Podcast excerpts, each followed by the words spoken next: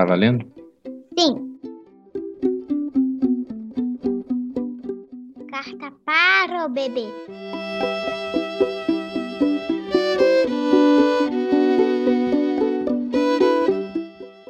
Já éramos três há três anos e meio. Os desafios estavam dominados.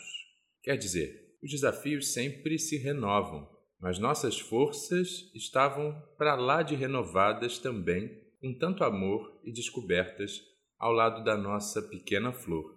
Fato é que estávamos prontos para dar mais um passo. Estávamos prontos para começar tudo de novo. E aí, depois de uns três meses de tentativas. Papai, eu vou ganhar uma irmãzinha? Sim, minha filha, estamos grávidos.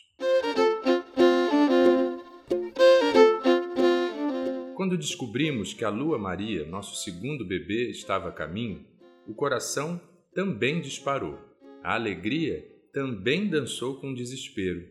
Algumas pessoas vibraram com a gente, outras disseram que éramos malucos. Sabíamos que a vida ia virar de cabeça para baixo, mas nossos corações estavam certos que ia ser muito bom.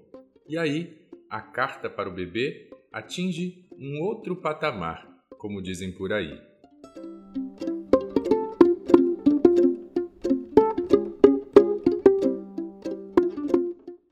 Ao longo dessa primeira temporada, entendemos que esse podcast é para qualquer ser humano que entende o que é trocar amor e aprendizados de geração para geração, ou seja, todo mundo, porque todos nós fomos filhos ou somos filhos para sempre. E, sobretudo, é um podcast para quem tem ou já teve uma das missões mais complexas, desafiadoras e gratificantes dessa vida: a missão de ser mãe, a missão de ser pai, de mostrar o mundo para um bebê.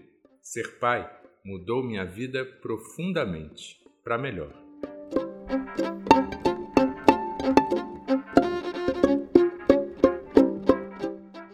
Eu sou Pedro Aires e a outra voz que você já ouviu aqui é da Maria Flor, minha primeira filha, para quem, quando ela ainda estava na barriga da minha mulher, a Mari, eu escrevi uma carta contando coisas do mundo que ela encontraria na sua chegada. E eu guardei essa carta para ler com ela quando ela estivesse sendo alfabetizada. E essa leitura conduziu os primeiros 11 episódios do nosso podcast. Essa carta que escrevi para Maria Flor foi muito importante para não somente dizer a ela da expectativa e do clima de amor que a aguardava, mas também porque deixou registradas situações que gostaríamos de vivenciar ao seu lado e que hoje estão sendo deliciosamente cumpridas. Se cada pessoa que nos ouviu até aqui sentiu ao menos uma vontade de escrever algo para seu bebê, ou para o filho que já cresceu, ou até mesmo para os pais que lhe trouxeram ao mundo, o Carta para o Bebê já terá cumprido um lindo papel. E o que mais virá pela frente? Mistérios, novidades, boas surpresas, como as que aguardam uma família de três que se propõe a virar quatro.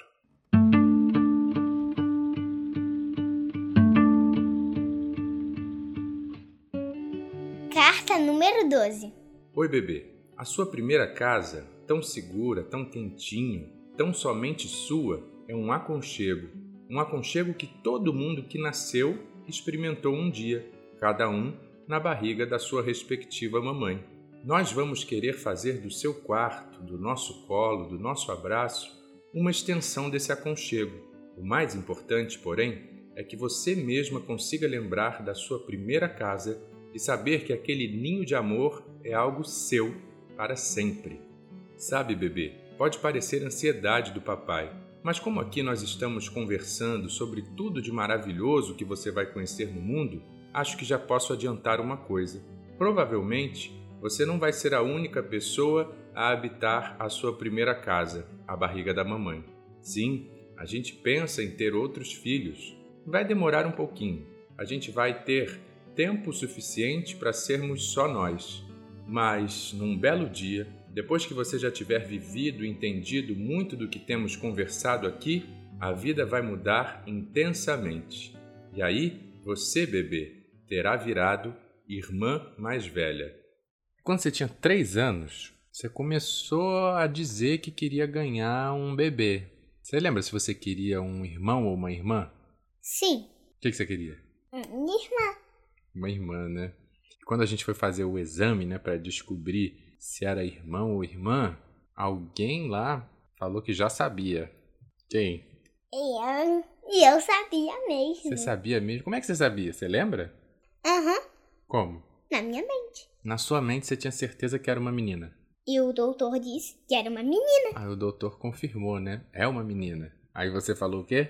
Eu sabia. Eu já sabia.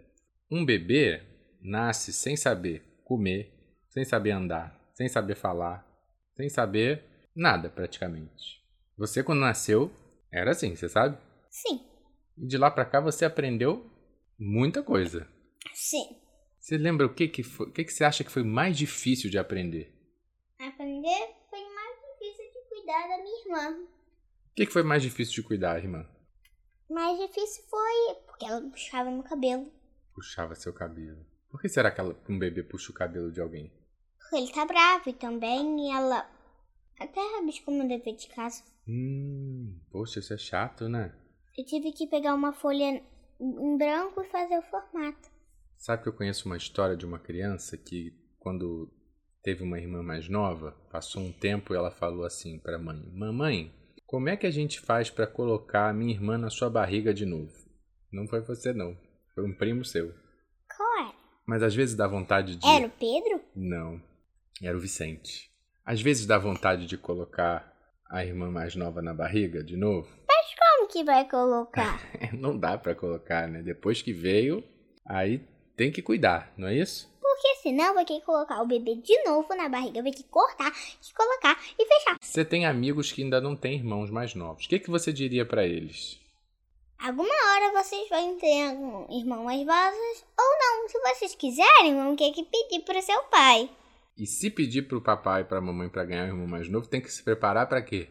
Pro quarto do bebê. Hum, o quarto do bebê. E que mais? O que mais que um bebê traz pra casa? De felicidade? Traz felicidade. E traz coisas difíceis. Muito. Por exemplo. É, por exemplo? Uhum. Por exemplo, de novo puxar o cabelo, por exemplo, também. Puxar o cabelo. Tirar a máscara que a minha irmã faz, né? De todas as coisas que você aprendeu na vida, o que você viveu, que foram legais, que a gente conversou aqui nessa primeira temporada do podcast, o que que você gostaria de mostrar para sua irmã, de ensinar para sua irmã que você acha que ela ia gostar também?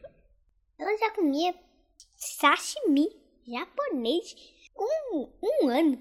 Você acha que ela gostou? E foi você que ensinou isso para ela? Hum. Hum, Eu sempre me lembro que quando você era pequena, com a idade da sua irmã, eu chamava peixinho laranja. Então, nós estamos chegando ao fim dessa primeira temporada, né? Quando o papai e a mamãe descobriram que estava vindo um bebê e a gente contou para você, você então descobriu que ia virar o quê? Uma irmã mais velha. Irmã mais velha. E aí, para a gente ter sempre aquela última frase aqui para você ler para os nossos ouvintes, você pode ler a frase que está escrita aqui. Eu não sou mais um bebê. Foi difícil descobrir que você não era mais um bebê? Não! Mas você sabe que você vai ser sempre uma bebezona pra gente? Às vezes, né? Então, olha, muito obrigado por essa primeira temporada. Espero que você tenha se divertido. E vamos agradecer também a quem acompanhou a gente, né? Mandou um beijo bom aí. Obrigada.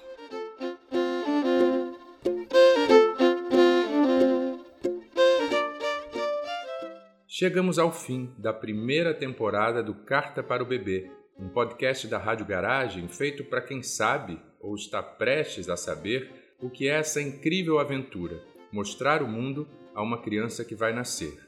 A trilha original é de Guilherme Pimenta, a edição final é da agência Miragem e a direção é de Edson Mauro.